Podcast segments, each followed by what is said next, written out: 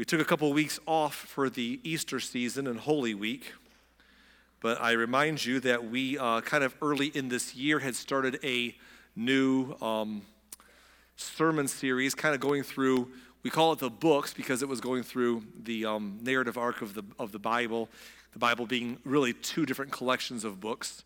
One is the Hebrew scriptures, which is to the Hebrew people many of them a religion of their own.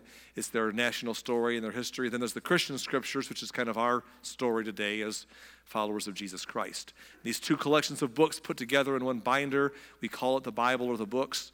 We've been starting our journey through the Hebrew scriptures for the past many, for, for most of this calendar year.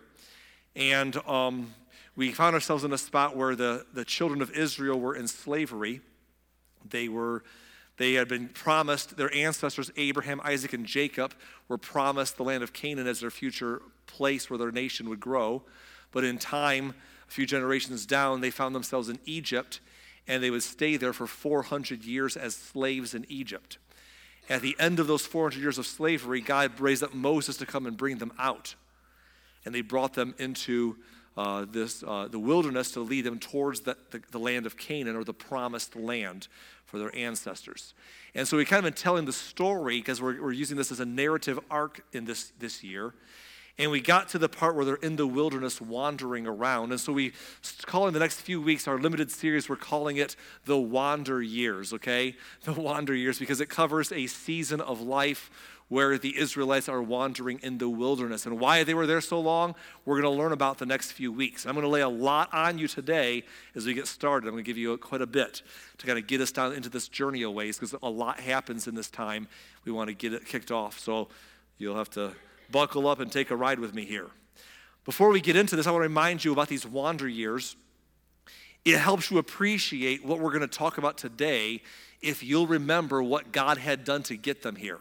What had God done to get them here? Well, for one, he had came to them in slavery when they cried out to him and heard their oppression and their the cruel bondage they were under.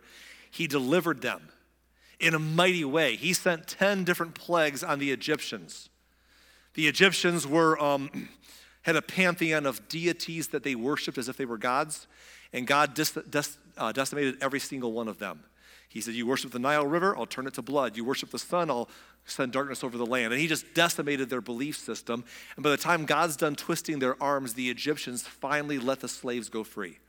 And the Israelites are marching out of there, and then God leads them. So look, those that's 10 miracles already. Then God leads them in the daytime with a, a cloud that covers them and shields them from the hot wilderness uh, temperatures and keeps them uh, moderated and safe. And at nighttime in the cold wilderness, he leads them with fire. So he's providing for their needs and leading them. Those are more miracles. On top of that, they get to the edge of the Red Sea. The Egyptians change their minds and chase them to recapture them. God parts the Red Sea, sends them across on dry ground, drowns their enemies behind them. I mean, miracle upon miracle. And we've heard the stories. I'm just rehearsing what we've already heard. You've heard the stories. But here's why I'm saying it. If any of us in this room had seen one of those kinds of miracles, I think I just named 13 to you. If we had seen one of those miracles in our life, we would never get over it. We would talk about it. It would be like, can you believe? I mean, it'd be like a defining moment of our life to have one of those things happen that we talked about today. It's amazing. It's truly remarkable. And here they experienced all this mighty hand of God to bring them to freedom and towards that promised land. And yet, it gets dicey from here. I'd love to tell you that it's a happy story, but what happens in these wilderness wanderings is quite maddening. You're like, what are they thinking? What are they thinking? However, I want to caution us how we should approach the story, the attitude by which we should approach the story. And the best way to understand how we should approach this is to fast forward from that time, 1500 years later, when the Apostle Paul is writing a letter to the church in Corinth. And the reason why this is a big deal is because Paul is talking to them about our attitude towards these scriptures. And here's what I want you to see. In the story, you have a bunch of people that we might say, I don't care about the Hebrew story. It's not my story. Why would I care about the Hebrew story? I'm not a Jewish person. Those aren't my people. That's not my holidays. I don't celebrate their things. I don't follow their laws. So why do the Hebrew scriptures matter to me? Others might say, well, I kind of care about the Hebrew scriptures because it's the backstory of Jesus and prophecies about him, and it gives us a full picture of God's working. But we might read the stories and say, look at how crazy these people are during the wander years. Uh uh-uh. uh, i am better than that. And Paul corrects both of those attitudes 1,500 years later when he writes to a church of people who are not Jewish mostly. They're just people like you and me. And he says to them, listen, these things happen to them as examples for us. He explains in there, don't let their story be something that makes you feel proud of yourself and say, those simpletons, because it could happen to any of us. Be careful when you think you stand, because you might fall.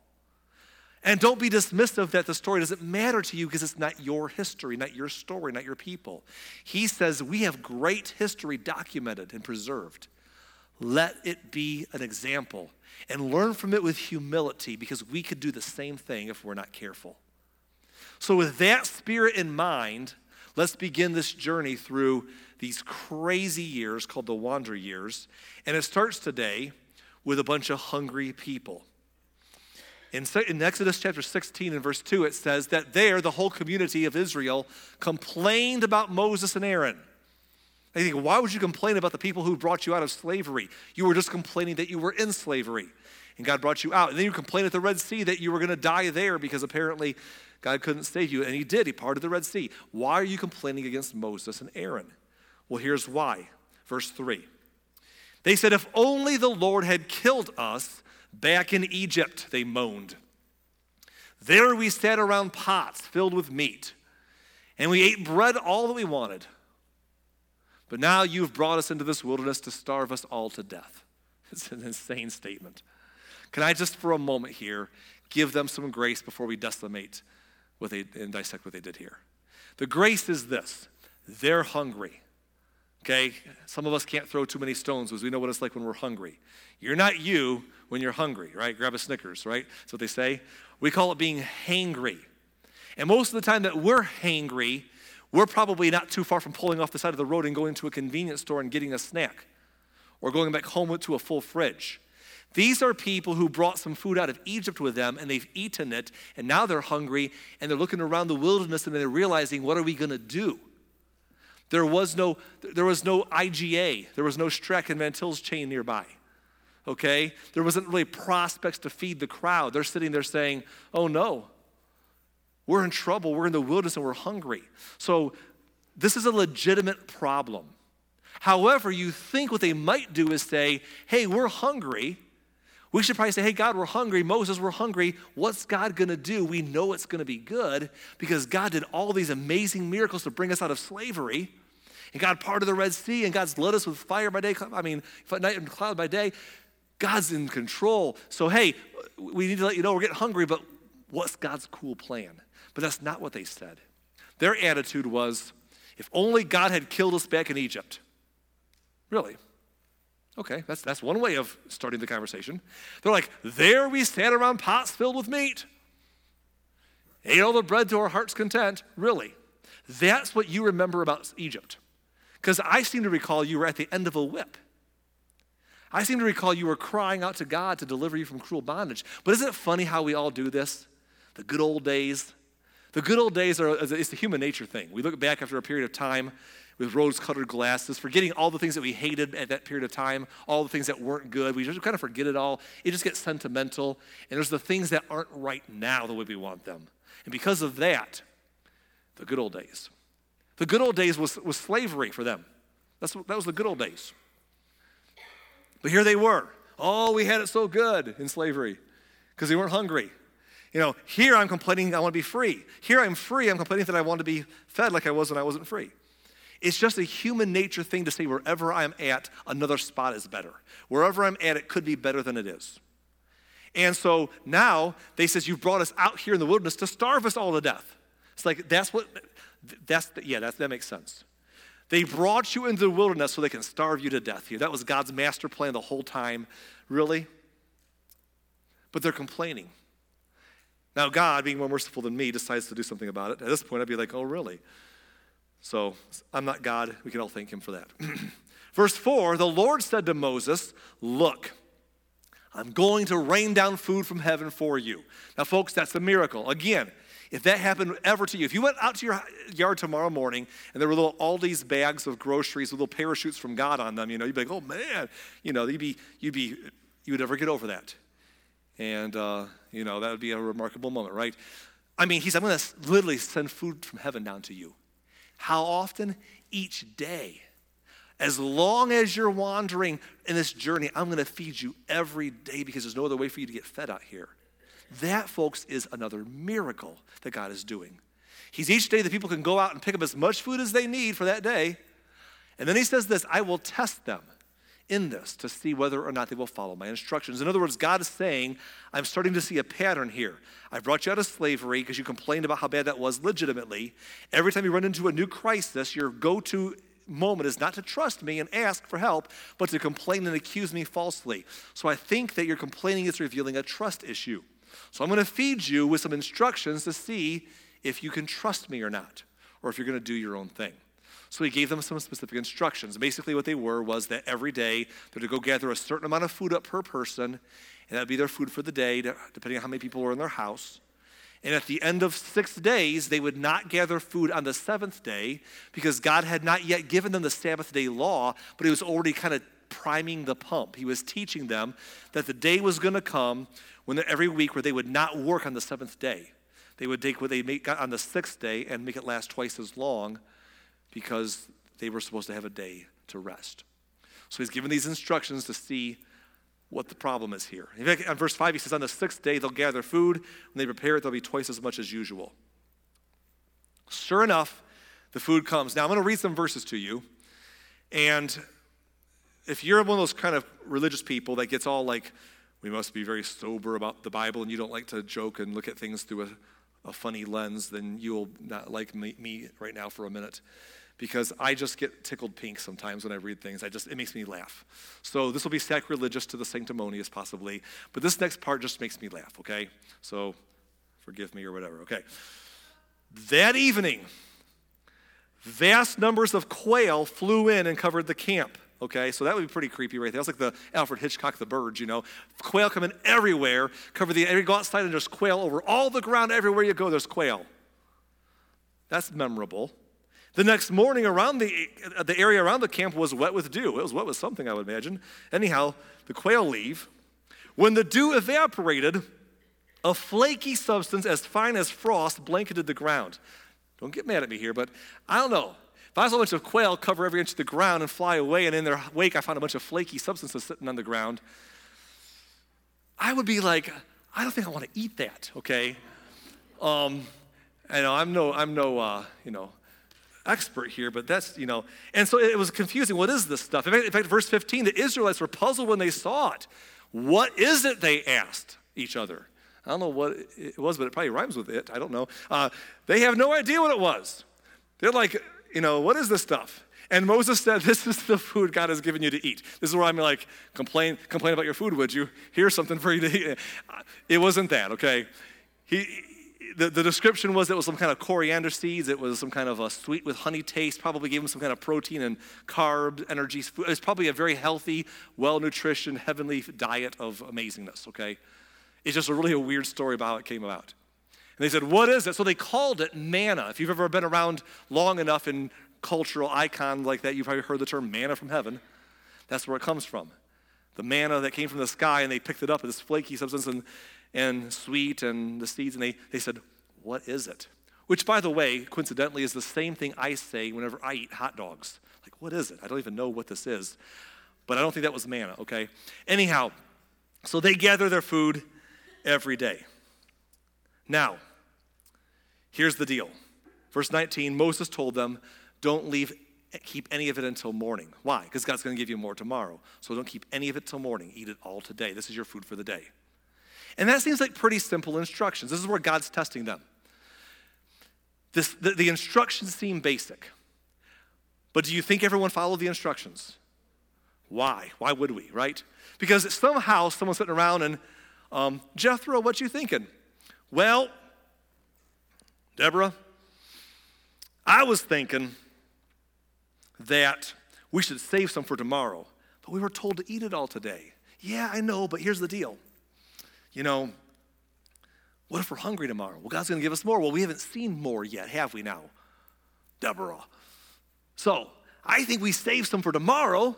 And that way, if God doesn't come through, we still got a little more food, you know, and just play it smart. It's, it's a smart thing to do. Lay up a little on the side. Okay. So they save it, even though they were clearly told not to. Now, look, uh, you say, well, Arlen, why are you making a big deal about this? Because here's why. If, if, if God has led you through, out of slavery miraculously, parted the Red Sea, drowned your enemies, pillar of fire and cloud, and has fed you with magic food every day, you think you can just follow his instructions. But they're like, no, that doesn't make sense. We should save some. So they go to bed, and the next morning they wake up, and it says right here in the verse, some of them didn't listen, kept some of it till the morning, but by then it was full of maggots and had a terrible smell. Can you imagine waking up in the morning and your senses are all extra sharp? Oh, what is that? Honey, get some Listerine. Oh, it's killing me, you know. And, and you, then you realize it's the food in the kitchen area, food area, and then you're trying to cover it up. Get it out of the tent. You're walking outside the whole neighborhood, all the tents around you, they're all gagging. What's going on out there? And you're doing your little walk of shame.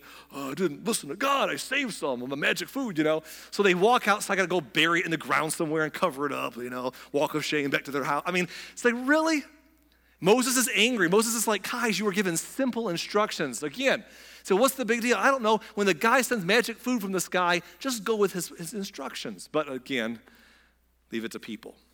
So every day they go out and get more food. They learn their lesson. It's going to stink the next day. Eat it all up. But then the sixth day comes, and just like God said, twice as much is gathered today because there'll be no food drop tomorrow. It's the Sabbath day. I'm going to give you a day of rest to teach you a pattern of living. So, so eat half of the food today and save the other half for tomorrow. Simple instructions. Everyone followed them, right? Wrongo. So, anyhow, what happens is they're sitting around the house. Hey, Deborah. Yeah, Jethro. Let's eat this up. We're supposed to save him for tomorrow. Hello, woman, listen. We tried that last time. Did you, did you forget? That didn't work out very well. What's wrong with you? Think, woman. Uh, we got to save, we, we can't save any. It stinks the next day. All those fools listen to those instructions we've learned. In other words, the lesson they should have learned was, hey, we should listen to God. But the lesson they learned instead was, we tried it our way, and so now we have a new way to try it. We're gonna, we're gonna eat it all tonight. So they eat it all. And the next morning, they wander outside, right? Looking for more. says uh, verse 27 some of the people went out anyway on the seventh day but they found no food. They go out there with their pots. Okay, come on, kids. All the, all the neighbors are shaking their heads, like, what in the world's wrong with you? Where's the food? Where's the food? Where's the flaky stuff? Where's the birds? I mean, seriously, like they're they're all just this is how we are. I'm making fun, I'm making fun of it because it's ridiculous. But I'm doing it because this is who we are. I'm this way and you're this way. Let's just not be haughty. Let's laugh about it if we want to, but let's be real. It's like, you know what we do? I don't think that, that makes much sense to me, God. In fact, if anyone ever gives us bad advice one time, we're like, I listened to someone one time, it didn't work out, I'll never listen to anyone again. But we forget all the times in our life that we did our thing our way and it didn't work out. We forget all about those and give ourselves more and more chances to do it our way again and again. Because certainly I know best. We're always good, we're, we're, we're classic at this. Logic says, you know, deductive reasoning says, if I save the food this time and it stinks, don't save the food. That's the common, that's the common thread here. And the common thread was really follow the instructions of the guy who provided you the food. But no. It's so easy as people to just be so sure of ourselves, to be so sure that we just know best. And again, we forget all of our misses and any hits we have prove that we're pretty good batters. But if anyone else ever misleads us, see, that's why we only listen to ourselves. And these people were stuck, so many of them, in a lack of trust, in a lack of faith. So the Lord is asking Moses, verse 28, the Lord asked Moses, How long will these people refuse to obey my commands and my instructions? They've got to realize that the Sabbath, the Sabbath is the Lord's gift. Next verse. The Lord's gift to you. The Sabbath is the Lord's gift to you. And this is something that Jesus would say later. If you are one of those, if we can pause the story real quick here and step away, if you are one of those people who know the Christian scriptures very well, this is a reminder of something that Jesus says 1,500 years later. When the religious people of his time are like, you can't eat, you can't pick corn on the Sabbath day because the law. And Jesus is like, the Sabbath was made for the people, the people weren't made for the Sabbath. In other words, God didn't have a bunch of rules and made some people to keep his rules because he's a narcissist. He had people he loved and gave them rules to help them, laws to protect them. They were for them. That's what God's saying here. He says, Look, you got to realize this Sabbath is not some kind of a control lever, it's a gift. Is God saying to you that you need time off? It's God saying to you that you need a break that everyone functions better when you don't work seven days a week, seven days a week without stop, that everyone works better with time to rest. And so God is building into your culture from the get go after slavery a Sabbath. It's a gift. That's why he gives you a two day supply on the sixth day. So there will be enough for the two days. On the Sabbath day, you must each stay in your place. Don't go out to pick up food on the Sabbath day. Oh. So now they figured it out, and now they started trusting God from this point on, right? You don't want to guess, do you? Very next chapter, 17, verse 2. So once more the people complained against Moses. That's a key word, they're against. You're going to see they were, they were volatile. They complained against Moses. They said, Give us water to drink. They demanded. Quiet, Moses replied. Why are you complaining against me and why are you testing the Lord? Now, I'm going to give them a break here. Okay, fun fact you got to have water to survive. That's just a reality, okay? And again, there was no local convenience store to stop by to get a bottle of water or Gatorade. They had a real need here. They're not being unreasonable that water is important. They weren't being unreasonable that food is important. The problem is their answer was to complain and to accuse and speak against God and against Moses. Verse 3 says, Tormented by thirst, they continue to argue with Moses. Why did you bring us out of Egypt? Are you trying to kill us, our children, and our livestock with thirst? It's such a, a, a, nuclear way. Boy, do you have people in your life? Do you live with someone who does this to you all the time? They just can't say, hey, I, you know, I don't prefer that. It's like, you hate me, you know. You're trying to ruin my life. You're like, whoa, chill. you know, you don't you know, attack my to attack what you don't like and to attack my motives. They're like, you brought us out here to kill us. I'm, if I'm Moses, I'm like, oh, yes, you're so right. The whole plan has been un- unveiled by you just now. We went all those miracle plagues to bring you out of Egypt, parting the Red Sea, and all this stuff, just so we can kill you out here because God likes killing people in the wilderness more. It's a change of scenery. I mean, seriously, do you really think that's what God's doing? Do you really, in your brain, think that that's a logical ex- uh, accusation to make? He brought us out here to kill us. Or is that just an emotional vent? If, you, if I don't like how it's going, I'm going to accuse you of the worst motives. They have a legitimate problem and a terrible attitude. Verse 4 Moses cried out to the Lord, What should I do with these people? They're ready to stone me. In other words, the people were getting ready to pick up stones and kill Moses. Kind of funny, isn't it? God brought us out here and you brought us out here to kill us. Not, not true. We're going to kill you. Okay, that makes sense. Only one of us has stones in their hand. The Lord said to Moses, Walk out in front of the people, take your staff, the one you use to strike the, to strike the water of the Nile, call some of the elders of Israel to join you. I'll stand before you on the rock at Mount Sinai, strike the rock, and water will come gushing out. Then the people will be able to drink. So Moses struck the rock as he was told, and water gushed out as the elders looked on. Now, again, can I just say, this is just one more, what are we at? Miracle number 15 right now? If one of these miracles ever happened to us, we would never get over it. If, if one time in your life you took a staff or a rod and you hit a rock and water gushed out for you to drink, you would like keep the rock and you would never stop talking about it. And if you had a, your video camera going, you would be TikTok famous, okay? Because that is pretty epic.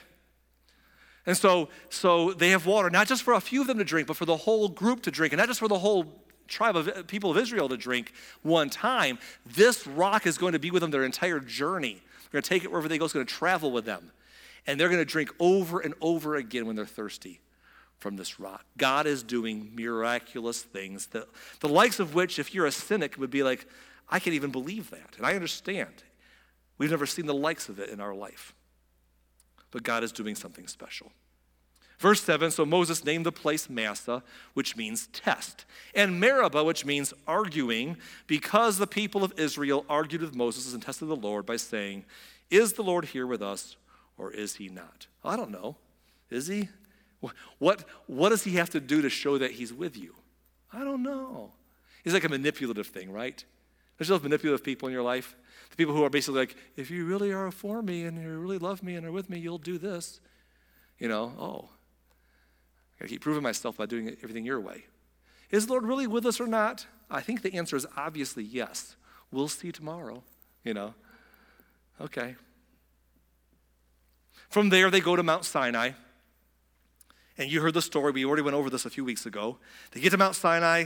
Moses goes up the mountain. They're kind of afraid. There's thunder, there's lightning, there's fire on the mountaintop. They're kind of like, woo, you know, keep a distance. And Moses comes down with the Ten Commandments and a whole bunch of other commandments. Why? Because this is a newly freed group of people who lived in slavery, who've never governed themselves, and God's given them laws to govern their new nation with. So he comes down with the Ten Commandments and a whole bunch of others, and he recites these commandments to the people. It says in Exodus 24, verse 3, that Moses went down. He repeats all the instructions and regulations the Lord had given him. And all the people answered with one voice, We will do everything the Lord has commanded. And this is a key moment right here because now things are shifting. Prior to this moment, they were just in slavery saying, God, rescue us. God, where are you? And God just kept coming through. Even when they complained, He came through. But now He gets them to Mount Sinai. They see the thunder, the lightning, the fire on the mountain. And God's coming down through Moses to give them instructions of a new relationship. He says, I have obviously brought you out of slavery. Here's a covenant. Have no other gods but me. Don't make a graven image. Don't bow down and worship it. Treat each other right. Don't kill, don't steal, all that kind of stuff. And they're like, absolutely. God is now saying, You've seen what I can do. I provided for you uh, amidst the grumbling, but now I'm going to come in and say, Enter a covenant with me. I'm going to do something special. I'm going to make a nation out of you. I'm going to bless the world through you. I'm going to send the Messiah one day through your nation to bless the entire world. So here's what I want you to do enter a covenant with me. And they said, We're in. That's a key moment. So Moses now has repeated these instructions. Now he writes them down.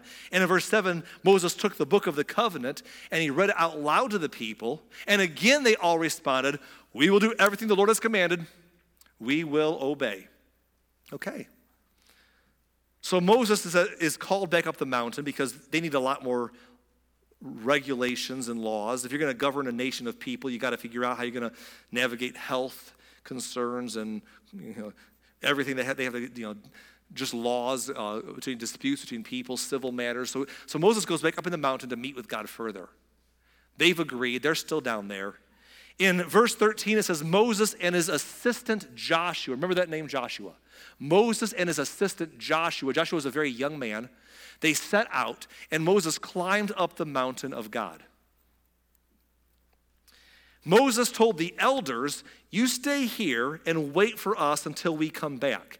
Aaron, Aaron was Moses' brother, Aaron and Hur are here with you. If anyone has a dispute while I am gone, consult with them. So, in other words, while I'm gone, if you have a problem, I want you to talk to Aaron, my brother, because I'll be up the mountain getting more, more word from God. And up the mountain they go. And Moses spends the next 40 days. There's a lot of chapters take place while Moses is up the mountain. But the people are all down the mountain saying, Cool, that's awesome, because we can take it easy. We're not traveling for the next while, taking it easy, setting up camp, eating our lovely flaky, flaky substance, you know, our manna. Life is great, right? Wrong oh again. Because in chapter 32 and verse 1, when the people saw how long it was taking Moses to come back down the mountain, they gathered around his brother Aaron and said, Come on, they said, make us some gods who can lead us. We don't know what happened to this fellow Moses who brought us here from the land of Egypt. Um, what happened to him? He's right up there. See the lightning, thunders, and the fire? He's there. He came down before. Yes. Well, I don't know about that. I don't know about that. He's, he's not here, is all I know. So make us some gods to lead us out of this place. Really? And Aaron's intimidated. So Aaron says, Fine, fine, give me all your gold earrings. And it says that then Aaron took the gold and he melted it down and molded it into the shape of a calf. When the people saw it, they exclaimed, O Israel, these are the gods that brought you out of the land of Egypt. Really. These, this, this calf they made up from their golden earrings, these are the gods that brought you out of the land of Egypt. Not the guy that you've been complaining about when he doesn't feed you fast enough. These are the gods. It's insane, folks.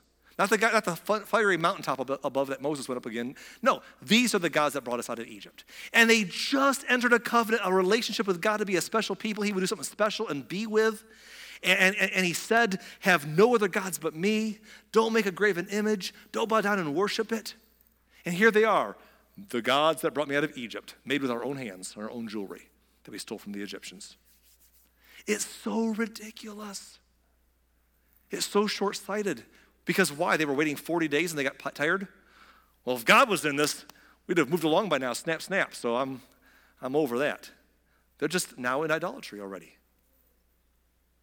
And up in the mountain, God is having none of it. Verse 7. The Lord told Moses, Quick, go down the mountain. Your people, okay. but before you get upset with God for being so upset, let's just get, let's just get real. How could God be so upset that he's supposed to be God? Really? We are made in his image. Can you relate to how he must be feeling? If I was in his shoes, they'd have been dead about three complaints ago, anyhow, okay? So, anyhow, but here's God. We should all be able to relate. If you've ever, led, you know, if you've ever owned a company, had employees, or been a foreman on a job, or ran a group, or, or been a mom or dad, you know how frustrating it can be sometimes.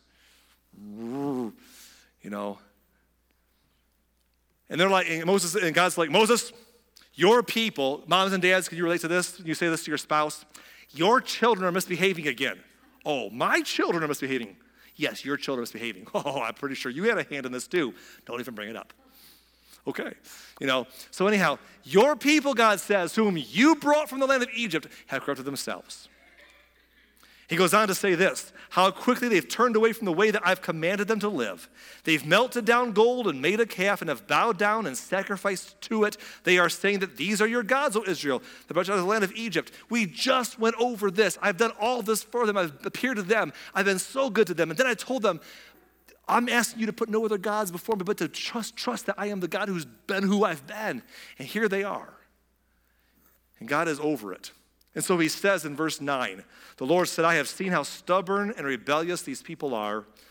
Now leave me alone so my fierce anger can blaze against them, and I will destroy them. And I'll make you, Moses, into a great nation. Now, God doesn't do this. God does not do, you know, sorry for the spoiler alert. God does not kill them all. But he, he's, he's ready to right now. And, and again, before you think, what's God, what's God saying here? We're all made in his image. You ever been that spot where you're like, you know, you're, you're with your kids and you know you're dealing with your children and they're being, they can't see how selfish or ridiculous or they're being, maybe it's a teenager or whatever. And you do all the right things, you say the right things in their presence because that's what you do. And you handle it right, cool, calm, and collected. And then you get behind closed doors and you look at your spouse and say, I'm going to kill them. I'm going to kill them in their neck. Not literally. Maybe you are literally. I don't know. I brought you into this world. I can take you back out of this world, you know? And so, so you know, because you trust him. And God trusts Moses here. God is with Moses meeting face to face, and he's like, Moses, I'm going to kill him. I'll make you a great nation instead of them, you know? We'll be done. Start this whole project over again. And Moses, thankfully, it's always helpful it's, it's, not to pick on the spouse illustration too long, but if you have a frustration with your kids and one of you is like irrationally upset about it, it's always helpful if the other one's calm at the moment. At least one person's calm, you know. So Moses is like going to talk, you know, God off the edge here. Verse 11 Moses tried to pacify the Lord his God. Oh Lord, he said, why are you so angry with your own people? Look what he did there. God, why are you so angry with your people, whom you brought out of the land of Egypt with such a great power and a strong hand? I didn't do it, you did it. Don't put that on me. It's you. He says, Why let the Egyptians say the Lord rescued them with, their, with the evil intention of slaughtering them in the mountains, wiping them from the face of the earth? In other words, the people, God, have accused you of bringing them out of there to kill them whenever things aren't going well. Don't prove them right. Don't let the Egyptians say, aha, God brought them out of there to kill them.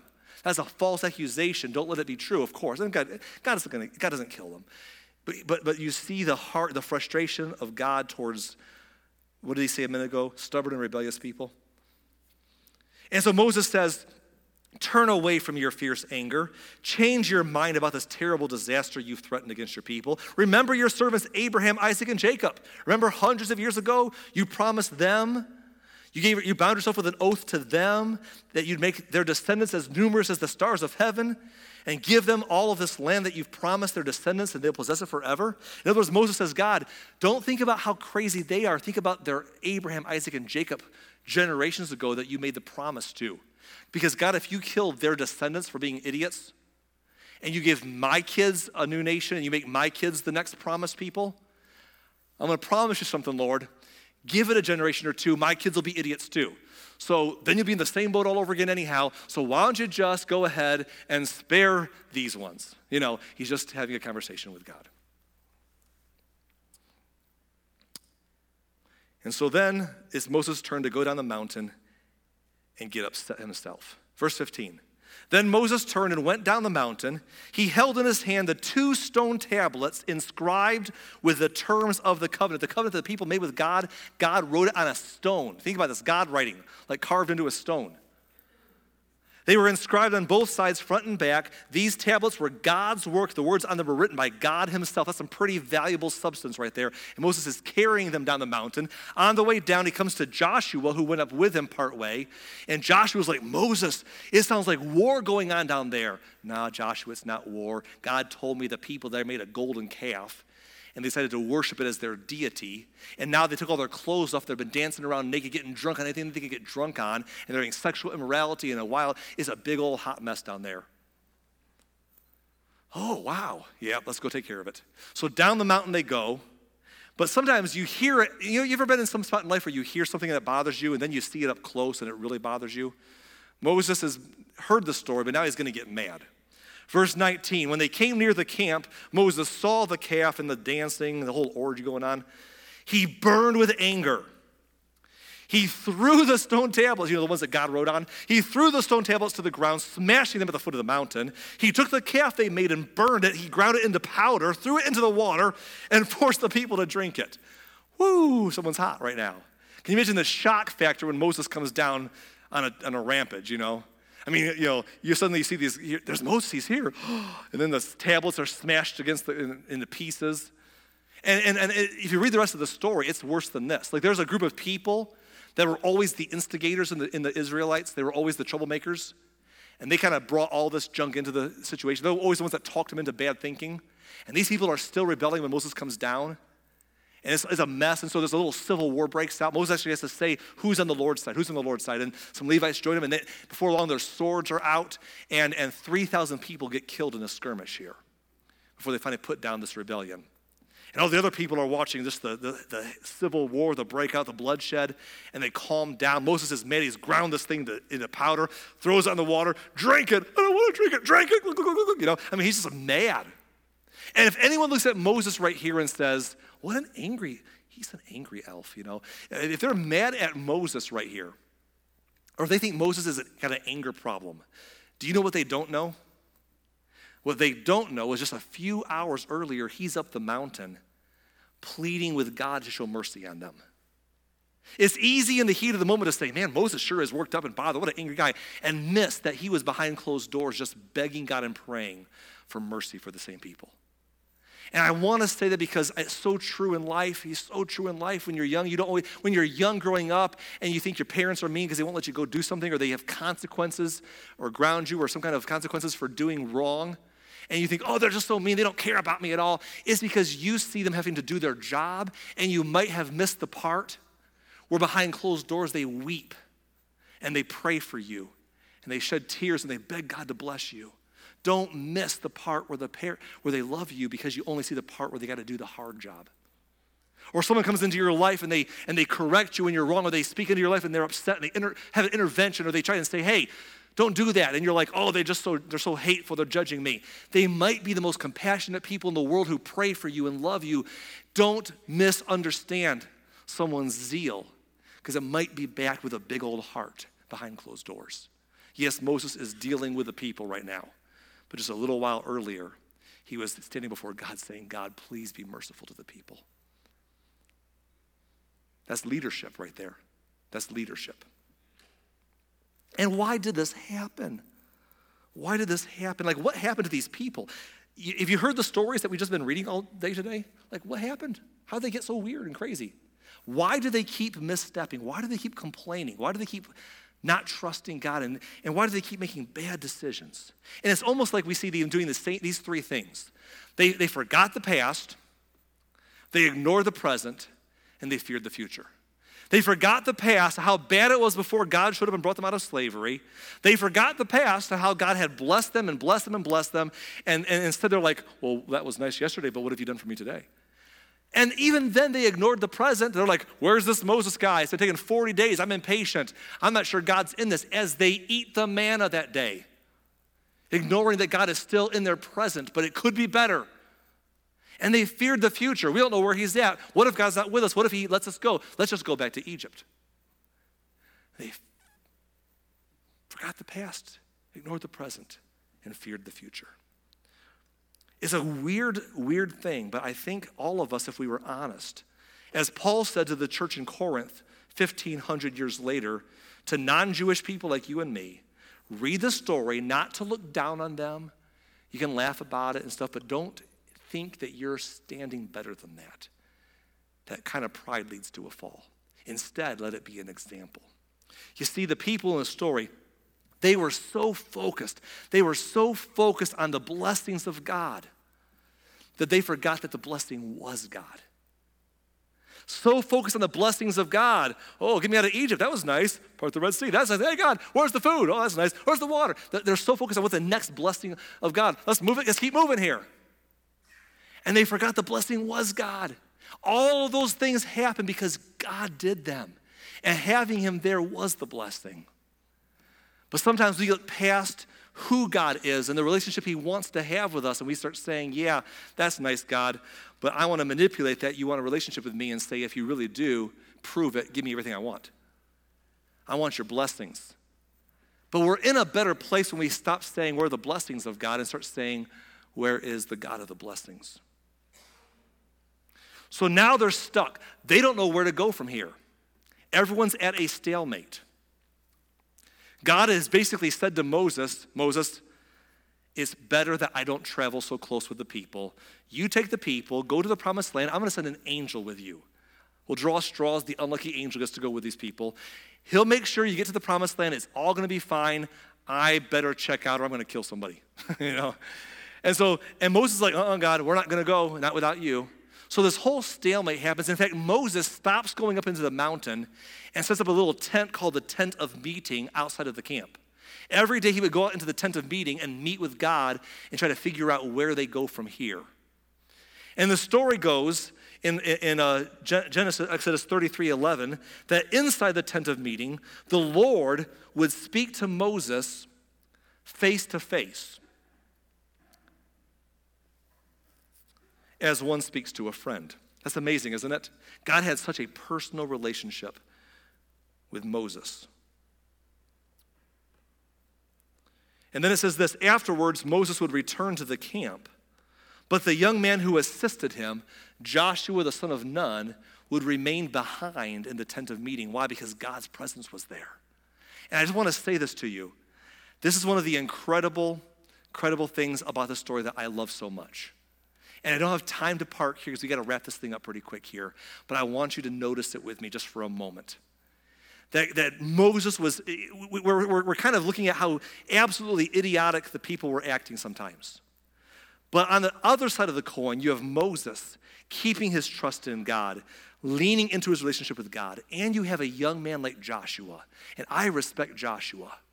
He'd go into the tent, Moses would meet with God, and then Moses would go, and Joshua says, I'm going to stay behind because I want the presence of God. And I just look at that and I say, God, give us young people like that. God, give us young men and women like that who are willing to sit behind and say, I'm not here for the hoopla. Everyone wants the show. You know, they had the show, they had the delivery from slavery, the fire by night, cloud by day, party the Red Sea. I want the show. Joshua is saying, I just want to be in the presence of God. I want to know him myself. God, give us young people today and old people too, but I love it when you see a young person like Joshua who says, I just want to have a relationship with God. And I don't need the bells and whistles, the music's fine, the party's fine, the gang's fine, but I need to find time to talk with God and feel his presence and hear his voice, hear from his word and speak to him. Joshua is being developed right now, and he's turning into a man that can one day be a great leader. But he would stay behind in the tent when Moses left and say, I don't want to leave.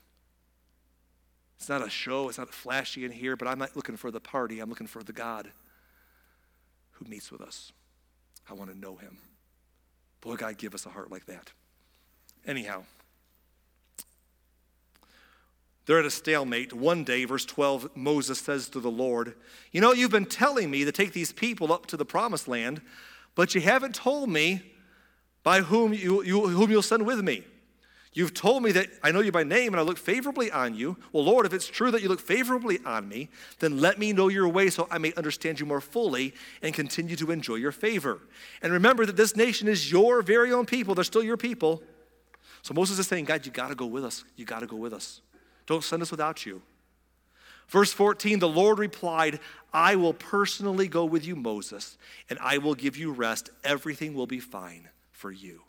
So Moses should be content, but Moses is still nervous. And he says in verse 15, If you don't personally go with us, don't make us leave this place. God, if you're not going to go with us, then don't, don't, don't, don't send us. God, if you're going to, if you're going to, just let's stay here. Please, God. How will anyone know that you look favorably on me and on your people if you don't go with us? For your presence among us sets your people and me apart from all the other people of the earth. And the Lord replied to Moses, I will indeed do what you have asked, for I do look favorably on you, and I know you by name. And Moses once again presses one more time and says, then, then show me your glorious presence. And I can't show you for sake of time, but in the rest of that chapter and the next, Moses goes back up the mountain, has this amazing encounter in the very presence of God that is just amazing. Just a, a connection point with God passing by. No one can see God in, a certain way and, and, live in this life, but he saw from the back and had a, a special moment with God from this story here. But Moses is doing something the people weren't doing. They were looking for the blessings of God and forgetting that the blessing was God. And Moses is like, God, it's you. It's your presence. And Joshua sitting behind saying, Yes, it's you. And I want to say today, we didn't tell this very long story today just to say, aren't those people crazy? Ha ha ha. It's a weird story. And honestly, some of this stuff, if you've been around church a long time, you look back at it and you're like, what in the world? I mean, it's kind of a crazy ancient history of people that aren't even, you know, related to us by blood. I mean, but when we read this story, I want us to do what Paul the Apostle said the church is supposed to do let it be an example. Let it be an example to how you and I live today. And here's the, here's the, here's the question What are you going through? tough stuff in your past, tough day to day, fears about tomorrow. Let me give us some advice from the story today. You can overcome the past, endure the present, and face the future, standing in the presence of God. The people didn't miss the point that the blessing was God, but Moses knew. He said, God, if you, you just got to go with us. Your presence has got to be there or it doesn't matter. Because all of the stuff that took place wasn't about what took place. It was about that fact that you were there. You were the secret sauce. Without that, it is nothing. And we're not going to sit here and pit you against our desires. We're just going to say, God, be with us. And folks, today that's me and that's you. Whatever you're facing, if you're over, if you've got a past that's troubling you, you can overcome that sucker. If you got, if you're in the present and you're just enduring today, you can endure the present and you can face the future, whatever it holds, standing in the presence of God, saying, God, as long as you're here. In fact, I want to give you a sample prayer, a simple prayer that you can take with you today along your faith journey. And you, can write this down, take a screenshot of it on the screen. But I want you to consider taking this prayer with you and remember to pray it when you need it most. And that prayer goes like this God, yes, as long as you're with me. It doesn't matter how good things are going, it doesn't matter how choppy things are going. God, yes, as long as you're with me. You, you want me to, to do, I want to do something and you're saying don't? Hmm. Okay, God, yes, as long as you're with me. You, I, you want me to do something I don't want to do? You want me to go somewhere and get moving and I don't want to? God, yes. As long as you're with me. I'm not here to bend your will to mine. If you're good, you'll bless me the way I want you to. And if I don't like what I'll do, I'll do my own thing. No, no, no. Whatever you want. You, God, I want to go. You want me to stay and sit still? Yes, as long as you're with me. God, I'm impatient like Moses in the mountain for 40 days. And, you know, it's been longer than that for me. Tick tock. But God, you want me to be patient and wait on you? Yes, as long as you're with me. I don't want to have the, the attitude towards God that says, God is this lever I pull. If I play the game, I get what I want out of life. And if not, then He's not good. I want to realize that the whole point is God. It's not the blessings of God, it's the blessing that is God. I want God.